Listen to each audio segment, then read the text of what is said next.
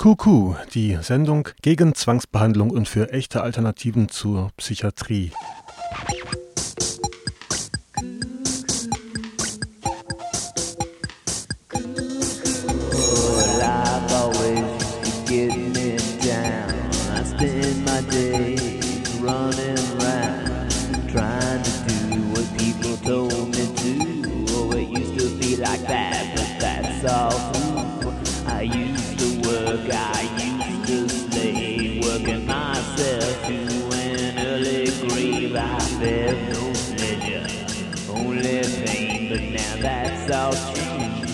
高音。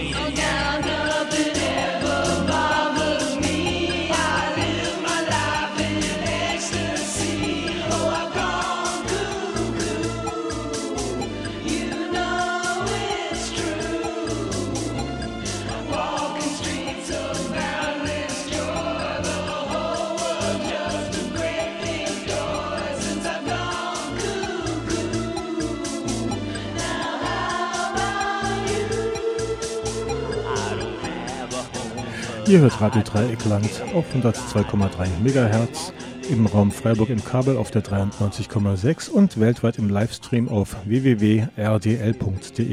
Herzlich willkommen zu QQ, dem Magazin für Psychiatriekritik im Gruppenradio. Heute mit zwei längeren Beiträgen. Ein Beitrag mit Matthias Schuld vom Landesverband Psychiatrie erfahrener Schleswig-Holstein er hat den Traum, eine Krisenassistenz ins Leben zu rufen.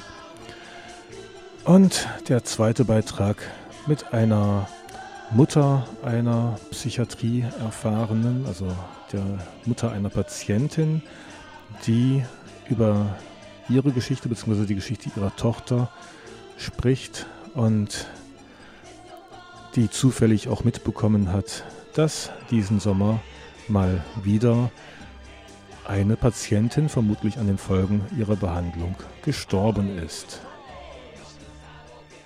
Ja, ansonsten gibt es einiges an Musik, GEMA-freie Musik aus dem PodSafe Music Network und des Weiteren einige Hinweise sowie die Bitte, mit uns in Kontakt zu treten per Mail an zwischen den Welten.web.de per Nachricht auf den Anrufbeantworter unter der Nummer 0761 3848 380 oder per normaler Post an Kuku im Gruppenradio Radio Dreieckland Adlerstraße 12 79098 Freiburg. Kuku Psychiatriekritik im Gruppenradio Adlerstraße 12 also Radio Dreieckland, Adlerstraße 12, 79098 Freiburg. Eine ganz, ganz wichtige Sache hier zu Anfang der Sendung. Dieses wird die letzte Dienstagssendung sein. Kuku zieht um auf den Donnerstag, der letzte Donnerstag im Monat und das dann ab November 2013. Also in Zukunft hört ihr uns am letzten Donnerstag im Monat, beziehungsweise im Januar und an anderen Monaten mit fünf Donnerstagen, sogar am vierten und am fünften Donnerstag im Monat. Ja, der nächste Termin, den können wir schon mal verraten. Das ist der Donnerstag, der 29. November um 16 Uhr. Also Donnerstag, 29. November 2013 wird die nächste Kuku-Sendung sein. Aber jetzt erstmal zurück zu heute, Dienstag, den 15. Oktober 2013. Ich hatte es angekündigt, das erste Interview, das wir hören, habe ich geführt mit Matthias Schuld. Matthias Schuld ist aktiv in Schleswig-Holstein, in Lübeck. Ich habe ihn getroffen auf dem Jahrestag des Bundesverband Psychiatrie Erfahrener, wo er einen Workshop angeboten hat, den ich auch sehr interessant fand. Nichtsdestotrotz habe ich es nicht geschafft, an diesem Workshop teilzunehmen. Dennoch im Anschluss an den Workshop haben wir am Samstag folgendes Interview aufgenommen. Mein Name ist Matthias Schuld. Ich bin 47 Jahre alt und komme aus Lübeck. Ich äh, arbeite schon jahrelang für die Psychiatrieerfahrenenbewegung, bin im äh, Landesvorstand der Psychiatrieerfahrenen Schleswig-Holstein e.V. seit 2004 im Vorstand und auch im Bundesvorstand, im erweiterten Vorstand seit 2004. Ja, der BPE macht einmal im Jahr in Kassel einen Jahrestag, eine Tagung kann man sagen. Es werden Workshops angeboten und einen davon hast du geleitet, moderiert oder angeboten? Genau, ich habe einen äh, Workshop angeboten und zwar zum Thema Krisenassistenz. Äh, ursprünglich hatte ich das äh, heute Morgen noch Psychosenassistenz genannt, aber wir wollen das eben nicht nur für Leute mit Psychosen äh, anbieten, sondern auch für Depressive oder Borderline oder andere psychisch Erkrankte, die halt äh, in eine Krise kommen und nicht gleich in die Psychiatrie wollen, sondern eben äh, eine Begleitung mit persönlichen Assistenten wünschen, genauso wie auch körperbehinderte Assistenz erfahren wollen wir jetzt eben auch für psychisch sogenannte psychisch Kranke oder Behinderte äh, Assistenzstellen schaffen. Mhm. Und äh, wir haben da lange drüber diskutiert. Wir waren eine kleine, aber feine Runde von fünf Leuten. Und ähm, ja, wir denken, dass es in der Krise halt schon sein muss, teilweise eine 24-Stunden-Begleitung zu haben. Das heißt, wenn äh, einzelne Leute dann überfordert sind, dass dann äh, dreimal acht Stunden Schichten gefahren werden.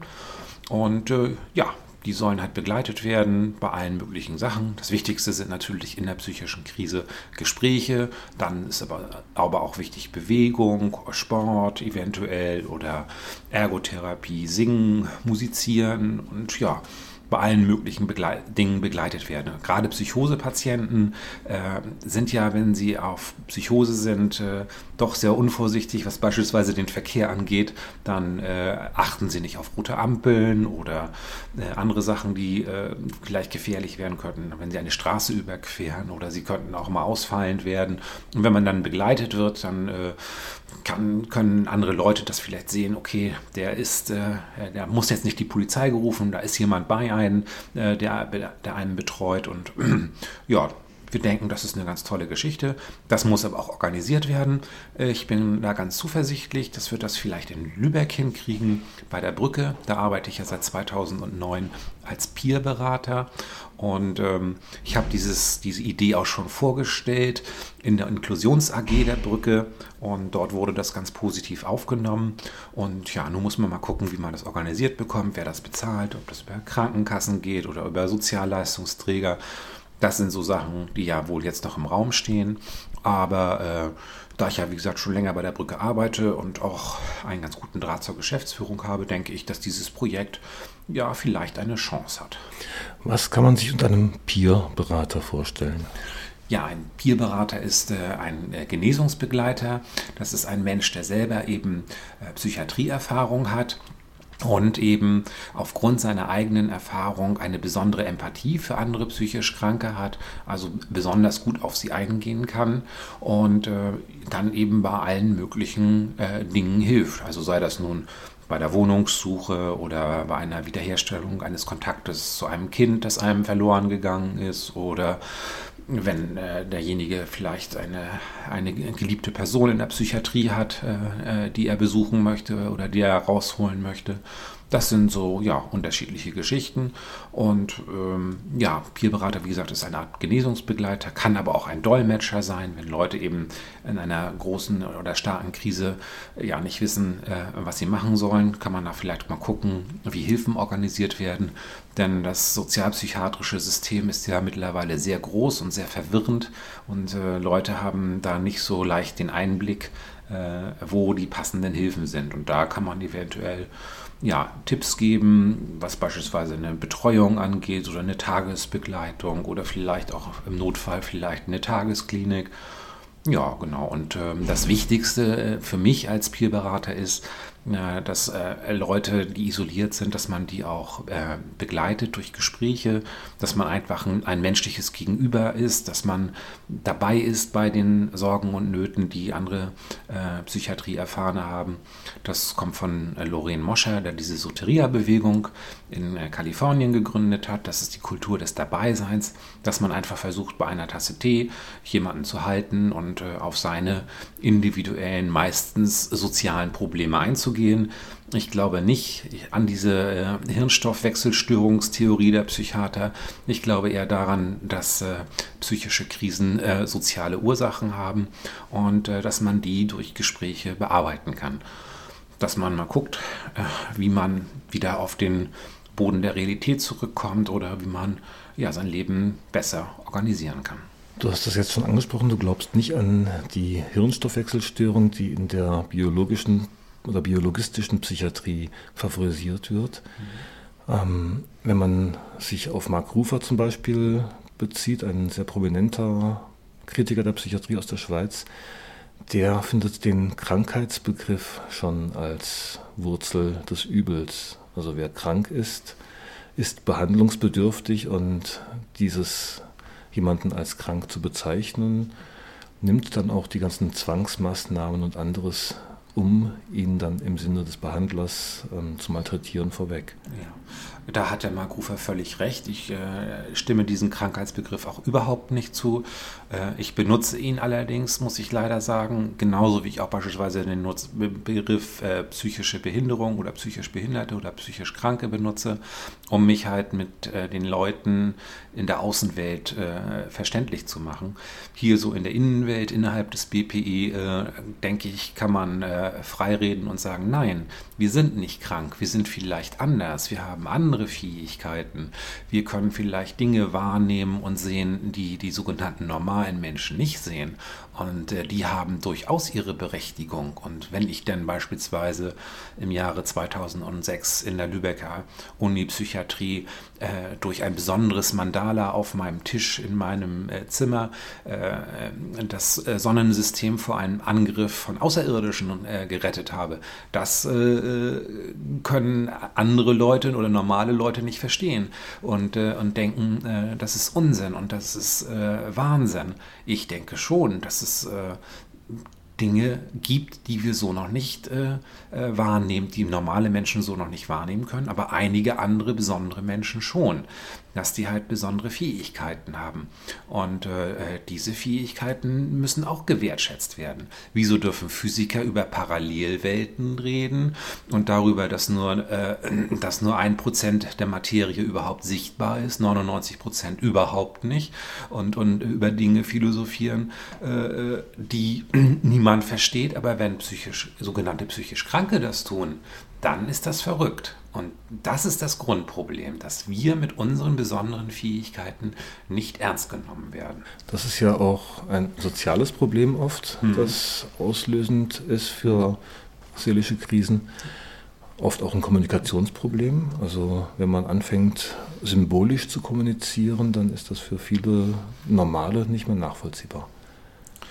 Ja, das ist richtig. Genau, wenn man halt in eine andere Welt abgetaucht ist und äh, sich irgendwie ja ganz woanders befindet und und ähm, ja beispielsweise auch symbolisch kommuniziert. Ich kenne diesen Begriff noch nicht mit der symbolischen Kommunikation, finde ich sehr interessant.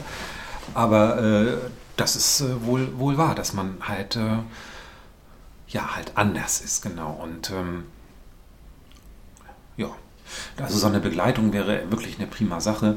Dann äh, äh, genau müssen Leute sich nicht um einen sorgen. Wir haben ja das Problem, dass äh, viele Menschen, äh, wenn sie Verrückte sehen, ja Mitleid haben und dieses Mitleid nicht aushalten können. Die glauben denn, wenn ein Verrückter herumläuft, beispielsweise im Bademantel und, und wie am Bahnhof belegte Brötchen verkaufen will, dass es diesem Menschen schlecht geht und äh, bemitleiden ihn und rufen dann die Polizei.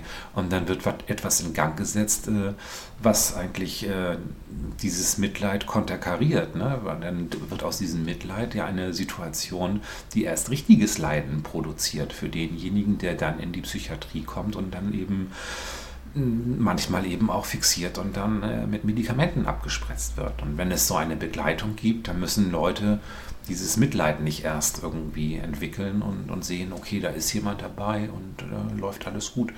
Ich weiß, dass in Lübeck auch äh, haben wir einen äh, Psychiatrieerfahrenen, der lebt äh, im 18., 19. Jahrhundert und kleidet sich entsprechend und äh, mit Gehstock und Anzug und Bar, mit einem Backenbart und er raucht Pfeife und er wird dann halt, äh, ja, manchmal dann auch äh, ja, von Kindern angegangen oder auch von anderen Passanten. Und da war das auch oft so, dass dann halt auch begleitet worden ist von, von den Laienhelfern in der Brücke, die, die diese Lübecker Brücke mitgegründet haben. Und dann äh, ging das besser.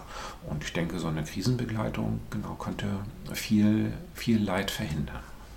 Mhm. Mal Weg von der Krisenbegleitung zur Situation in der Psychiatrie oder in der Psychiatrie jetzt in eurem Bundesland, Schleswig-Holstein. In Baden-Württemberg hatten wir ja dieses Jahr die Neufassung des UBG 8, ähm, also UBG Paragraph 8 Absatz 2, Zwangsbehandlung. Das ist bei euch auch gerade Thema, oder? Ja, leider. Äh, die äh, schleswig-holsteinische Landesregierung äh, zieht da einfach das Programm so durch wir haben versucht, die Gesundheitsministerin einzuladen und auch um ein informelles äh, Vorgespräch gebeten. Darauf ist sie überhaupt nicht eingegangen und äh, die Einladung habe ich dann irgendwie sechs Wochen später äh, ist abgelehnt worden von ihren persönlichen Referenten. Das finden wir sehr schade. Und ähm, wir wollten mit der Landesregierung halt darüber diskutieren. Die hat jetzt am 27.08. einen äh, Gesetzentwurf dann äh, äh, vorgelegt, den wir auch als Landesverband der Psychiatrie erfahrenen Schleswig-Holstein e.V. bekommen haben und zu dem wir eine Stellungnahme abgeben durften. Das haben wir jetzt auch am 9.10. getan. Wir lehnen diesen Gesetzentwurf ab mit der Zwangsbehandlung. Und äh, ja, wir versuchen alles Mögliche, um dagegen anzugehen, aber äh, wir haben leider überhaupt keine Lobby, äh, wir haben keine Presse und wir kriegen noch nicht mal eine Podiumsdiskussionsveranstaltung so hin, dass sie auch hochkarätig mit Politikern besetzt wird. Das ist sehr traurig, aber auf der anderen Seite denke ich, äh, ist der Kampf vielleicht jetzt schon auch in Schleswig-Holstein verloren. Also ich äh, befürchte da Allerschlimmstes, dass es genauso durchgesetzt wird wie in anderen Bundesländern auch. Aber wir werden diesen Kampf ja nicht aufgeben. Ähm, wir haben ja jetzt dadurch eine, durch diese Unterstützung des Bundesverfassungsgerichts aus 2011 jetzt eine Diskussion in, Gang bekommen zum Thema Zwangsbehandlung innerhalb unseres Verbandes ist eine, sind unsere Positionen nochmal geschärft worden. Wir haben uns auf einer Mitgliederversammlung nochmal am, am 15.06. Äh, eindeutig gegen medikamentöse Zwangsbehandlung ausgesprochen, einstimmig, alle 13 Mitglieder.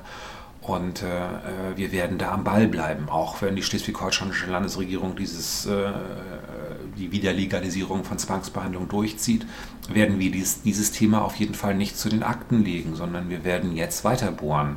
Denn äh, ich äh, weiß aus der Politikwissenschaft, dass äh, Politik halt das Bohren von dicken Brettern bedeutet und äh, auch wenn die Landesregierung jetzt halt kurzfristig einen Erfolg haben wird und das einfach schnell wieder beiseite liegt, so wird das Thema ja nicht, nicht sterben. Das äh, wird äh, weiterhin ganz oben auf unserer Liste stehen, dass wir versuchen, äh, die Psychiatrie etwas menschlicher zu gestalten, dass eben diese medikamentöse Zwangsbehandlung gestoppt wird, die zu Traumatisierungen führt und, und auch oftmals dazu führt, dass Patienten, die erstmals in die Psychiatrie kommen, der Psychiatrie, nachdem sie entlassen äh, wurden, sofort den Rücken kehren und äh, teilweise auch sofort die Medikamente wegschmeißen, was dann zu einem Drehtüreffekt führt.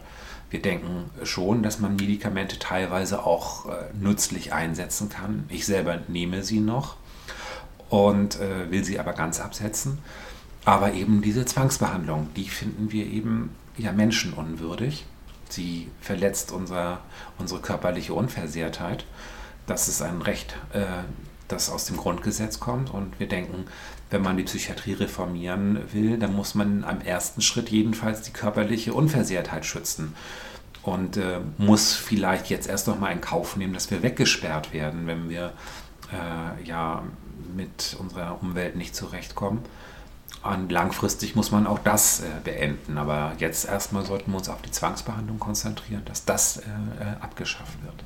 Zwangsbehandlung ist ja der massivste Eingriff. Also das sind persönlichkeitsverändernde Substanzen. Wenn man die dauerhaft gibt, verändern die die Struktur im Gehirn. Und böse Zungen sprechen immer davon, dass das eigentlich nur der Pharmaindustrie nutzt und den Ärzten bzw. der Klinikleitung, weil man so relativ billig an das Geld der Krankenkassen kommt. Ja, das ist wohl leider so. Dann äh, die, die, Mediziner sagen, äh, wir haben da was, wir haben da diese tollen äh, Medikamente, die heilen die Psychose und danach äh, geht es dem Patienten wieder gut. Und das ist ein Irrtum. Äh, davon reden noch nicht mal äh, die Väter unseres Psych-KGs in Schleswig-Holstein aus dem Jahr 2000.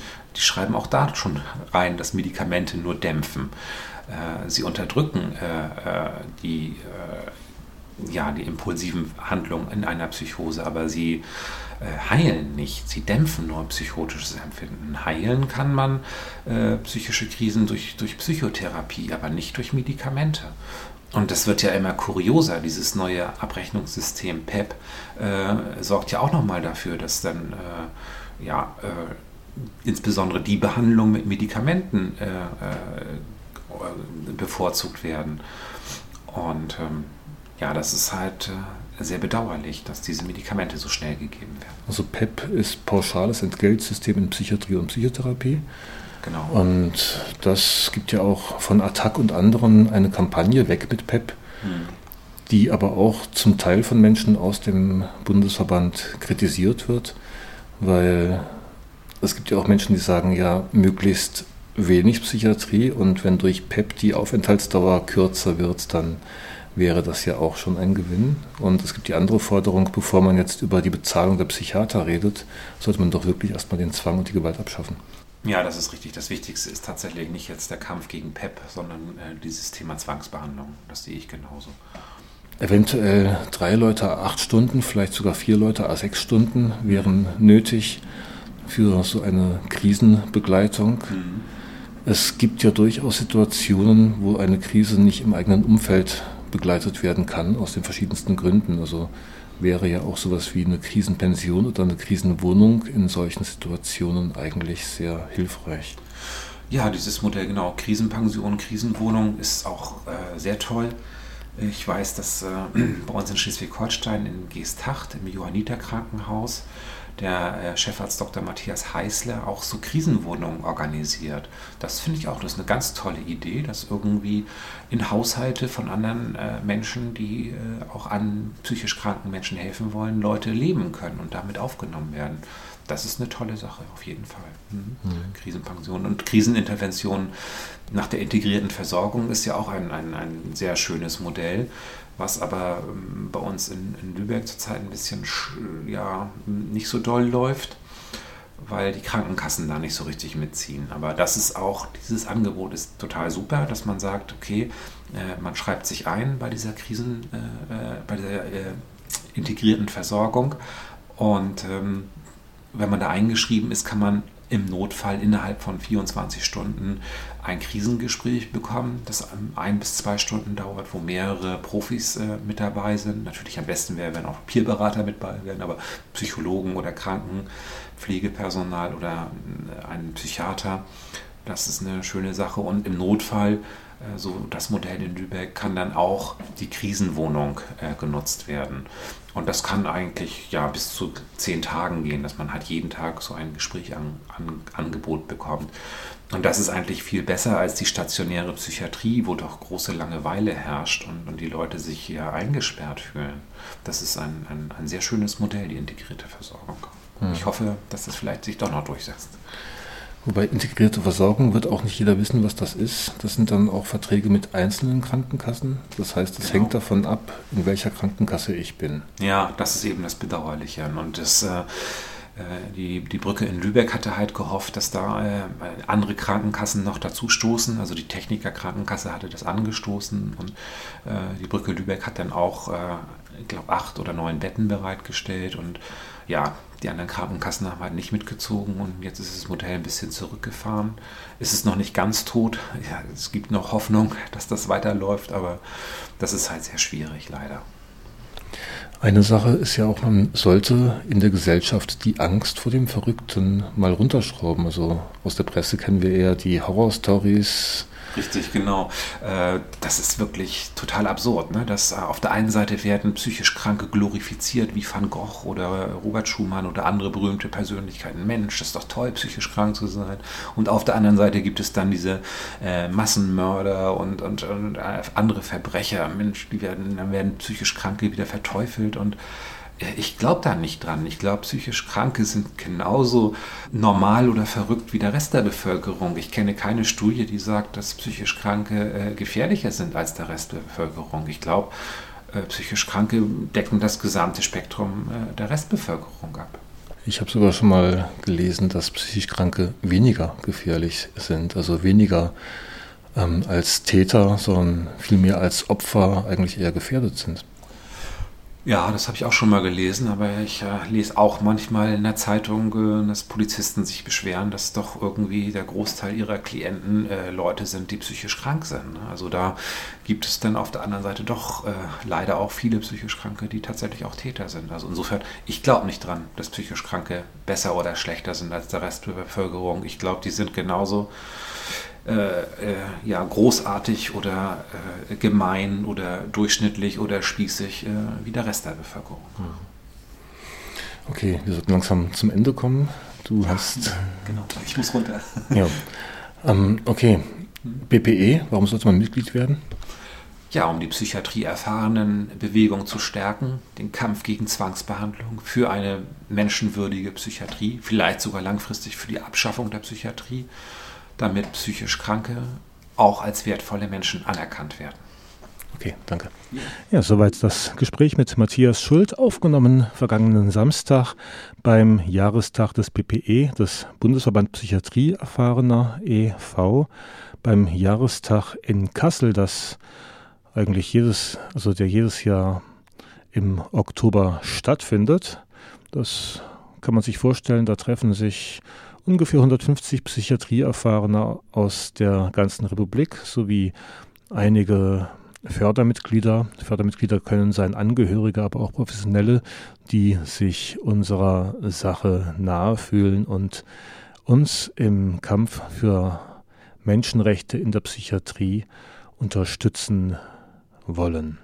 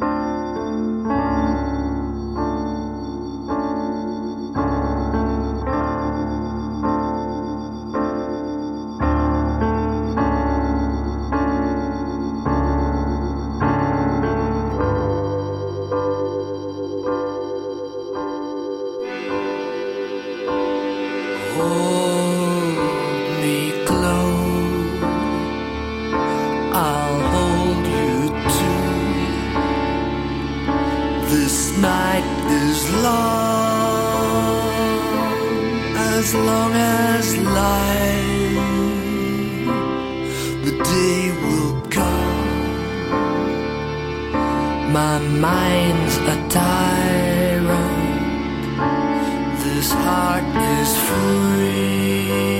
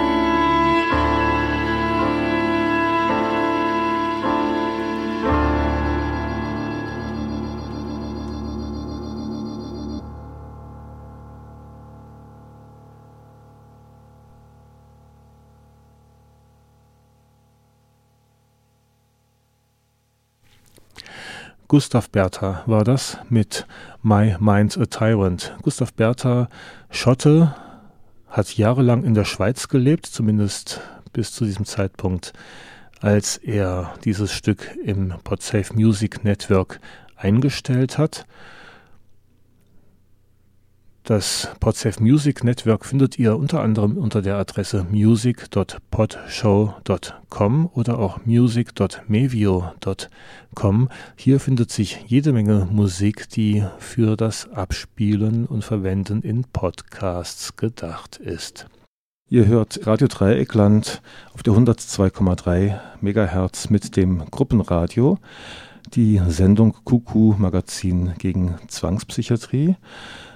Jetzt sitze ich hier im Studio mit einer Angehörigen, mit einer Mutter, die über ihre Tochter in Berührung mit der Psychiatrie gekommen ist und dort einiges an unangenehmen Erfahrungen gemacht hat. Ihren Namen möchte sie nicht nennen, das ist verständlich. Mir ist die Person bekannt, sie sitzt hier neben mir und ich respektiere ihren Wunsch nach Anonymität. Im Sommer bist du mit deiner Tochter in die Psychiatrie gegangen, weil du die Hoffnung hattest, dass ihr dort in einer schwierigen Situation geholfen wird. Wie kam es dazu? Ja, es war so, dass meine Tochter schon seit Jahren an einer schweren Stoffwechselerkrankung erkrankt ist und äh, die nicht mehr am normalen Leben teilnehmen konnte und äh, wollte sich jetzt selbstständig auf eine Prüfung vorbereiten und hat dabei sich überfordert und einen Zusammenbruch, einen nervlichen, so dass er auch mehrere Tage nicht mehr schlafen konnte. Äh, es war der Wunsch meiner Tochter, aufgrund dieser langen äh, Erkrankung und dieser vielen traumatischen, damit verbundenen körperlichen, traumatisch, traumatischen Erlebnisse, ähm, eine Psycholo psychologische Hilfe zu suchen. Und so kam das dazu, dass wir uns entschlossen hatten, uns an die psychiatrische Abteilung zu wenden und, und dort äh, einige Wochen stationär äh, aufgenommen, ja, einen stationären Aufenthalt für meine Tochter äh, wollten. Also ihr hattet die Hoffnung nach einer psychologischen Unterstützung, nach Gesprächen, nach ähm, Begleitung oder wie sah das aus? Was habt ihr euch davon versprochen? Wir haben uns in erster Linie versprochen, dass sie dass meine Tochter einige psychologische Stunden äh, dort erhalten, psychologische Unterstützung durch Gespräche überwiegend. Das war der Wunsch und der Gedanke gewesen. Und dass sie somit wieder zur Ruhe und wieder besser und zuverlässiger wieder zum Schlafen kam, weil sie eben durch diese schwere äh, nervliche Erschöpfung Schlafprobleme entwickelt hatte. Was ist dann dort geschehen? Also eure Erwartung ist ja enttäuscht worden. Es war so, dass meine Tochter nicht direkt einen Platz, äh, einen stationären gekriegt hatte und erstmal in der Ambulanz beraten wurde und dahingehend, äh, dass sie letztendlich mehrere starke Medikamente, von deren Stärke und Nebenwirkungen wir eigentlich nicht aufgeklärt wurden, eingenommen hatte. Sie wurde zunehmend etwas veränderter und wesensveränderte, was ich zu Anfang nicht ganz mit den Medikamenten in Verbindung gebracht hatte und umso mehr um stationäre Aufnahme deshalb gebeten hatte. Und das hat dann doch stattgefunden, die stationäre Aufnahme? Ja, sie wurde dann auf unseren Wunsch äh, aufgenommen und ähm, es war so, dass äh, auf der freien Station gerade kein Platz gab und sie deshalb zuerst vorübergehend in eine geschlossene Abteilung, in einer geschlossenen Abteilung für einige Tage bleiben sollte. Wie viele Tage blieb sie dann da? Letztendlich blieb sie da sechs Wochen, weil man sie da letztendlich bis hin zur richterlichen Verfügung und untergebracht hatte. Ihr hattet die Hoffnung, dass es dort Gespräche gibt, dass sie dort Unterstützung findet. Sie hat Medikamente bekommen, die dazu geführt haben, also laut eurer Beobachtung, dass die Situation nicht besser, sondern schlimmer wurde. Daraufhin gab es eine Einweisung, eine freiwillige Einweisung. Was ist dann dort passiert in der Hauptstraße? Meine Tochter hat nun zunehmend äh, selbst äh, gespürt, dass diese Medikamente, die man ihr verabreicht hat, in hoher Dosierung und in großen Mengen, dass sie ihr nicht gut taten und sich äh, entsprechend verweigert und sich beschwert, dass sie eigentlich gekommen wäre, um auch ähm, Gesprächstherapie und in dieser Hinsicht Unterstützung erwartet hatte. Daraufhin hatte man eine richterliche Verfügung veranlasst und, äh, und sie zwangsweise da behalten und sie unter Druck gesetzt, dass sie diese Medikamente weiternehmen sollte, beziehungsweise ansonsten ja einfach weiterhin auf dieser geschlossenen Abteilung bleiben müsste.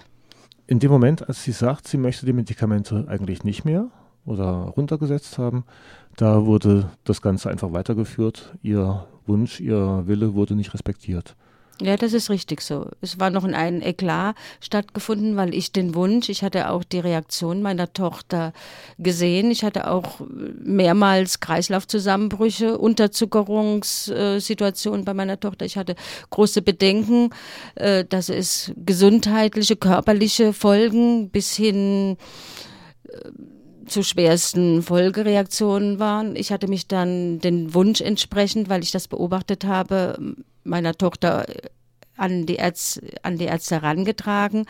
Entsprechend wurde mir dann de, das Besuchsrecht verweigert. Ich durfte meine Tochter dann nicht mehr sehen und man hat eben dann zwischenzeitlich diese Unterbringung veranlasst. Ihr habt versucht, euch zu wehren oder du hast versucht, dann einen Rechtsanwalt einzuschalten. Hatte das Erfolg?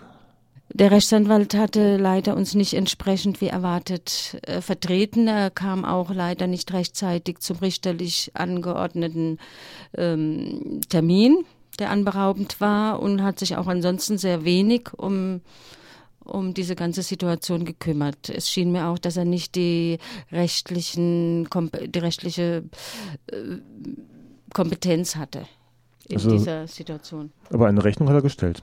Eine Rechnung hat er am zweiten Tag gestellt, nicht unerheblich. Ihr hattet aber auch keine Beratung bei der Auswahl des Rechtsanwaltes.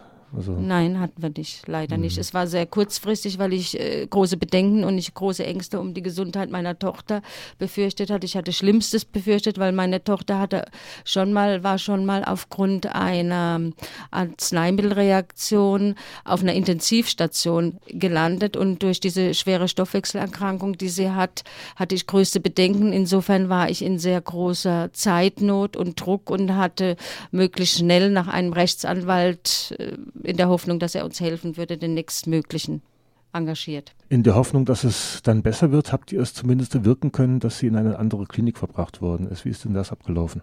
Meine Tochter wurde dann auf ihren Wunsch, auf unseren Wunsch in eine andere Klinik verlegt, außerhalb von Freiburg.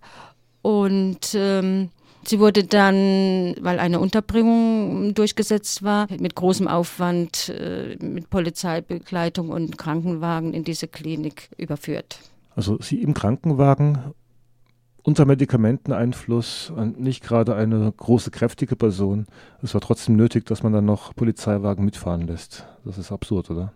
Es war sehr absurd. Es war auch eine, eine, Freundin, eine ältere Dame, die sehr viel Lebenserfahrung, eine Lehrerin, die auch diese ganze Situation sehr als absurdum gesehen und betrachtet, es war eigentlich überhaupt nicht nachvollziehbar, dass meine Tochter, die eher Untergewicht aufgrund ihrer vielen Nahrungsmittelunverträglichkeiten, die sie zusätzlich hat, und ähm, unter diesen vielen Medikamenten, unter denen sie stand, wäre sie mit Sicherheit nicht in der Lage gewesen, aus dem Krankenwagen zu fliehen. Und trotzdem waren zwei Polizisten, die den Krankenwagen begleitet haben, mit dabei mhm. gewesen.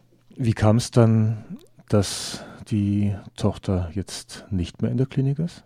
Es war so gewesen, dass ich einen Artikel von dem Anwalt, der Herrn Mollert der in den Medien stand, herausgeholt hatte.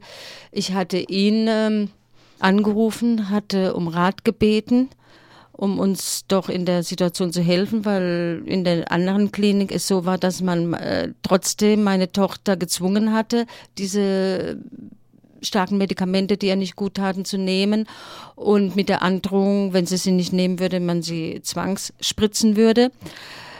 Dieser Anwalt, der Herrn Mollert, vertreten hat, hat uns dann einen anderen Anwalt empfohlen, der auch meine Tochter besucht hat. Und dann nicht zuletzt mit der Unterstützung vom äh, Vorstand des Verband äh, für Psychiatrieerfahrene, der bereit war, mit mir in der Klinik vorzusprechen und wir das dann letztendlich bewirkt haben, gemeinsam durch alle Beteiligten, dass meine Tochter dann kurzfristig entlassen werden konnte. Die Entlassung scheint ja nicht geschadet zu haben. Ganz im Gegenteil, meine Tochter hat sich zu nach diesem ganz schlimmen, schrecklichen Erlebnisse, Erlebnissen während des Sommers hat sich meine Tochter zunehmend von Tag zu Tag erholt und äh, macht mittlerweile ihre Schule weiter, geht mit Freunden aus und braucht zum Glück diese ganzen starken Medikamente nicht, hat sich vor allem auch körperlich sehr gut erholt mittlerweile. Kannst du beschreiben, wie die Auswirkungen dieser Medikation war, als sie in der Klinik war oder auch was da ambulant verabreicht war? Meine Tochter hatte vor allem stärkste Kreislaufprobleme. Sie war zum Teil halbwegs ohne Bewusstsein. Sie war gar nicht mehr richtig ansprechbar. Zumindest hat sie auch nicht mehr reagiert. Sie hatte Unterzuckerungsprobleme durch ihre Stoffwechselerkrankung, weil sie dadurch, dass sie sehr sediert war, gar nicht mehr in der Lage war, genügend zu essen, zu trinken. Und ähm, von daher waren das schon sehr bedrohliche. Ich habe selbst auch einen medizinischen Beruf. Ich kann das beurteilen. Ich habe meine Tochter wegen, wie gesagt, wegen anderer Medikamente schon auf der Intensivstation erlebt. Es war offensichtlich für meine Begriffe äh, das, was auch andere beobachten konnten, die sie besucht hatten, eine sehr bedrohliche Situation. Eine Lebens, zum Teil meiner Meinung sogar eine lebensbedrohliche Situation von diesen Medikamenten. Auswirkungen. Ja, also deine Tochter hat es aber überlebt und deiner Tochter geht es, seitdem sie nicht mehr in dem Maße behandelt wird, zunehmend besser. Du hast allerdings in dem Zusammenhang über die Besuche mit deiner Tochter und über Gespräche mit anderen Patienten von einer Geschichte erfahren, wo es nicht so glimpflich ausgegangen ist. Das ist richtig. Ich hatte zufälligerweise, als ich meine Tochter in der anderen Klinik besucht hatte, mit einer anderen Patientin gesprochen über diese ganze Situation, wie das gelaufen war. Die hatte mir dann erzählt, dass sie eine Arbeitskollegin hatte, wie sich dann letztendlich herausgestellt hatte, die im gleichen Zimmer den Sommer über mit meiner Tochter verbracht hatte, die ich selbst beobachtet hatte, meine Tochter beobachtet hatte, die mehrere Kreislauf äh, hatte, die leider, wie ich nun erfahren musste, Mitte August, kurz nachdem meine Tochter verlegt wurde, verstorben ist. Diese Patientin war nach Aussage dieser Arbeitskollegin gegen ihren Willen fast ein ganzes Jahr festgehalten worden. Und äh, was uns alle sehr schockiert, ist letztendlich verstorben mit 28 Jahren, jung verheiratet. Ich weiß jetzt vom Bundesverband, dass es da Telefongespräche gab, dass die Klinik um eine Stellungnahme gebeten wurde. Das ist bisher noch nicht passiert. Bestätigt hat sie das allerdings durch einen Besuch eben in der Hauptstraße über Mitpatienten. Also es ist nicht nur eine Patientin, die von diesem Todesfall besprochen hat, sondern andere Menschen, die dort behandelt werden, haben das mitbekommen. Was wir sagen können, ist, dass Psychopharmaka durchaus lebensbedrohlich sein können. Also im Beipackzettel von Ciprexa zum Beispiel ist eine der möglichen Nebenwirkungen der plötzliche Tod. Das ist sogar im Beipackzettel aufgeführt. Was der Bundesverband Psychiatrie fordert, äh, Bundesverband Psychiatrie Erfahrener fordert, das ist eine Todesfallstatistik und natürlich fordern wir auch hier in Freiburg eine Aufklärung dieses Todesfalls und hoffen, dass die Klinik in der Hauptstraße sich dort kooperativ zeigt. Du bist hier ins Studio gekommen, weil du eigentlich ähm, den Wunsch hast, dass andere Menschen ähm, nicht auf ähnliche Weise reinfallen auf dieses psychiatrische System. Kann man das so sagen? Ich wünsche mir von Herzen, dass das, was meine Tochter und ich, die, alle, die drumherum waren, die das miterlebt haben, so etwas nicht erlebt leben müssen, dass mehr Öffentlichkeitsarbeit stattfindet, um die Gefahren solcher Behandlung, solcher Zwangsbehandlung, dass das publik wird. Und dass es meiner Meinung nach gegen Menschenrechte verstößt. Meine Tochter durfte zum Beispiel zwischendurch noch nicht mal mehr in den Garten. Es war Sommer, 40 Grad. Sie durfte sich nur im Zimmer aufhalten. Sie musste Medikamente nehmen. Für mich ist das unfassbar. Ich möchte, dass das öffentlich publik wird. Ich möchte, dass es nicht noch mehr Todesfälle gibt. Ihr seid mit einer gewissen Hoffnung dorthin gegangen, weil ihr gehofft habt, dass ihr Hilfe bekommt. Hast du Wünsche, wie es denn aussehen kann, aussehen soll? Oder wie hätte eine Hilfe ausgesehen, die ihr dankend angenommen hättet? Ich habe schon Wünsche und Hoffnungen. Ich, ich würde mir wünschen, dass, wenn ein Patient hinkommt in eine in eine Klinik, dass er ernst genommen wird, dass er nicht nur ein Teil von ihm gesehen wird, dass er im Ganzen gesehen wird, dass man sieht, jemand hat vielleicht eine körperliche Erkrankung, ist dadurch psychisch geschwächt, geschwächt dass man ihm Therapiemöglichkeiten außerhalb der äh, Möglichkeit, mit Medikamenten vollzupumpen, dass man andere Möglichkeiten ihm bietet um sich wieder zu regenerieren. Dass man auch nicht mit ähm, Kanonen auf Spatzen schießt, wenn ein junges Mädchen, das nervlich zusammengebrochen ist, äh, ein paar Tage nicht schlafen kann, deswegen jahrelang schwerste ähm, Psychopharmaka verordnet, sondern dass man dann mit anderen Möglichkeiten aufzeigt, um damit sich jemand wieder erholen kann. Okay. Ja, ich danke dir erstmal, dass du hier warst und ich wünsche euch, also dir und deiner Tochter, einfach nur alles Gute und dass ihr solche Erfahrungen nicht nochmal machen müsst. Vielen Dank, dass ich hier sein durfte. Soweit das Interview mit einer Mutter einer Psychiatrie erfahrenen, einer jungen Frau. Dieses Interview haben wir übrigens gestern schon aufgenommen. Ähm, tut mir leid, wenn am Anfang des Gesprächs ein anderer Eindruck erweckt wurde. Gestern Abend habe ich auch etwas mehr über die 28-jährige Patientin ähm, herausfinden können, die im Sommer auf der geschlossenen Station verstorben ist. Ich konnte Kontakt zu Angehörigen aufnehmen, die allerdings noch den bis heute immer noch nicht ähm, fertiggestellten Obduktionsbericht abwarten, bevor sie sich weitere Schritte überlegen. Ja, es sieht danach aus, dass der frühzeitige Tod dieser jungen Frau auf die Medikation zurückzuführen ist. Ent gegen anderslautender lautender Gerüchte haben mir die Angehörigen jedoch versichert, dass die Frau nicht zwangsweise untergebracht war und ihre Medikamente auch freiwillig genommen haben soll.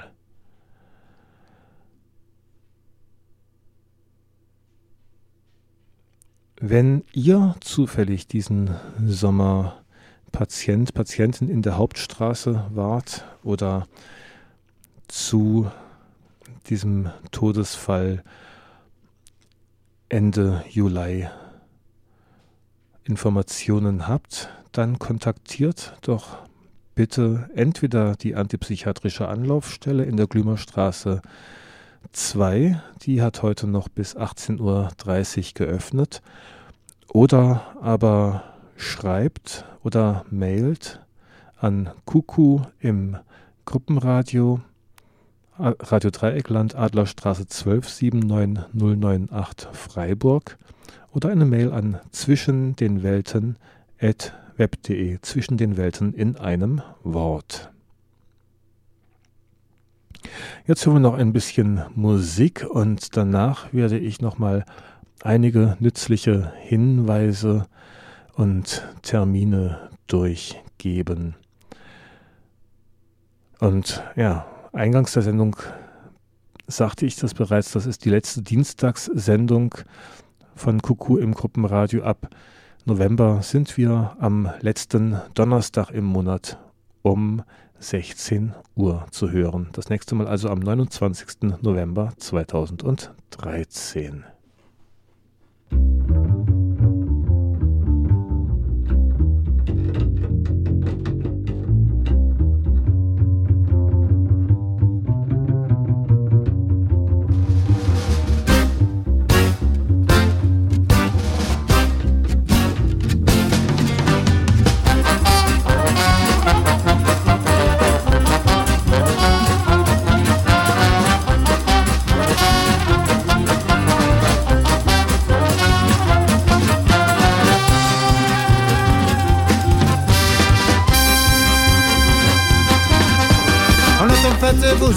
La musique partout, le passant fait danser, chanter pour. Que tout je peux pas s'arrêter. La vie est blanche nous sommes là, rêve mon frère, l'attend pour toi. On nous voit en intention, libérer le monde de l'oppression. La la la, libérer le monde. La la la, libérer le monde. La la la, libérer le monde. La la la, libérer le monde.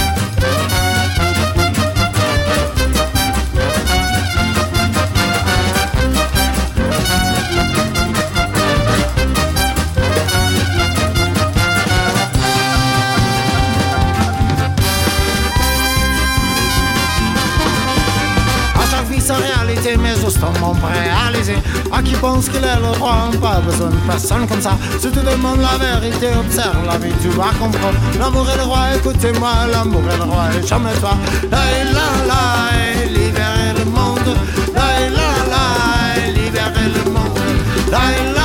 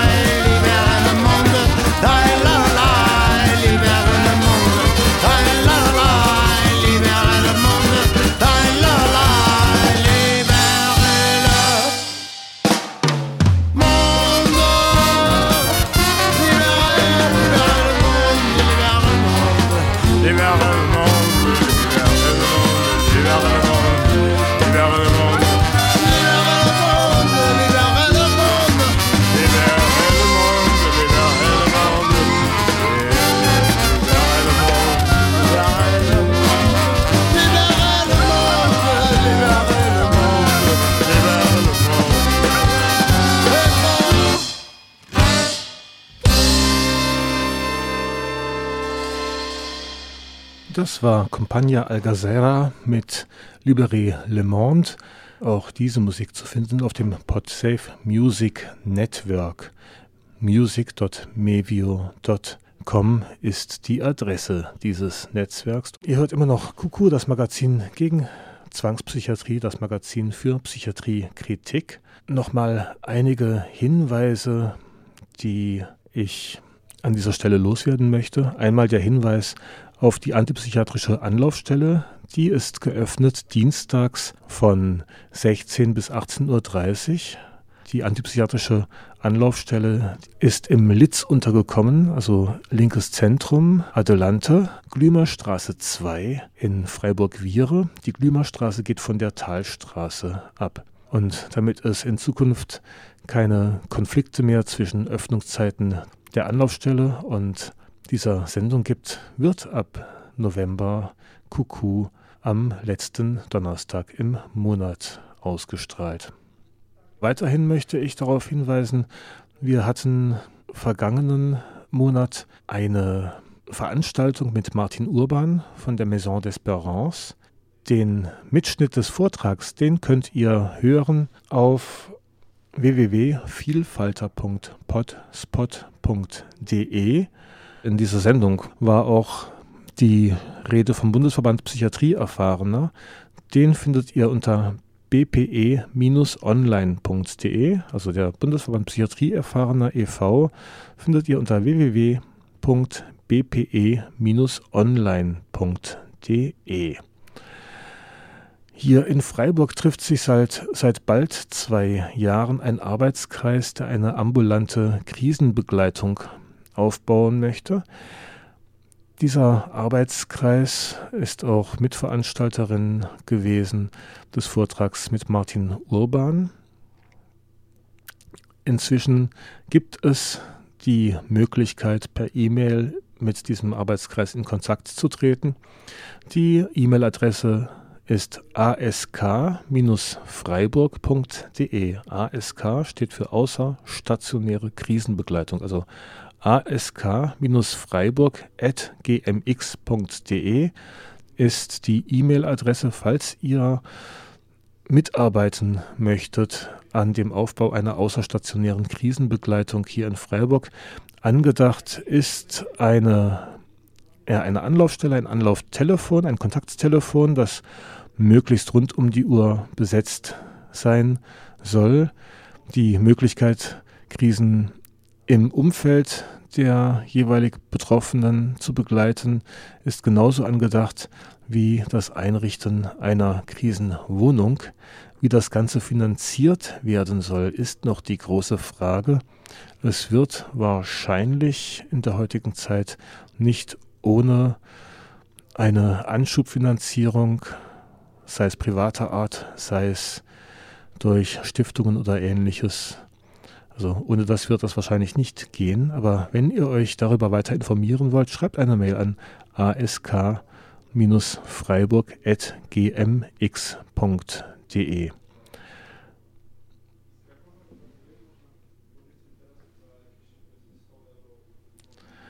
Ja. Was gibt es weiters? Es gibt den Blog Psychiatrie No Go www.wordpress.com. Dort findet man einige interessante Artikel und Links. Sehr begeistert bin ich in letzter Zeit auch von der englischsprachigen Seite madinamerica.com. Diese Seite ist von dem amerikanischen Wissenschaftsjournalisten Robert Whittaker eingerichtet worden und da sind für alle, die der englischen Sprache mächtig sind, sehr viele interessante Informationen und Artikel abrufbar. Und ja, das Weitere begeistert bin ich inzwischen auch von dem Harm Reduction Leitfaden zum sicheren Absetzen von Psychopharmaka. Der ist vom amerikanischen Icarus Network, äh, vom amerikanischen Icarus Projekt, Project ähm, gestaltet worden. Es gibt eine deutsche Übersetzung. Den Link findet ihr über die Seite des Icarus-Projekt in Amerika, aber auch die nächsten Tage auf unserer Homepage www.rdl.de. Ja, das war's mit Kuku Magazin gegen Zwangspsychiatrie, Magazin für Psychiatriekritik im Gruppenradio. Am Mikrofon war Mirko und ich verabschiede mich an dieser Stelle und wünsche euch noch eine krisenfreie Zeit. Bis zum 29. November. Lasst's euch gut gehen und meldet euch. 0761 3848 ist der Anrufbeantworter. Zwischen den Welten at web.de ist die E-Mail-Adresse und Kuku im Gruppenradio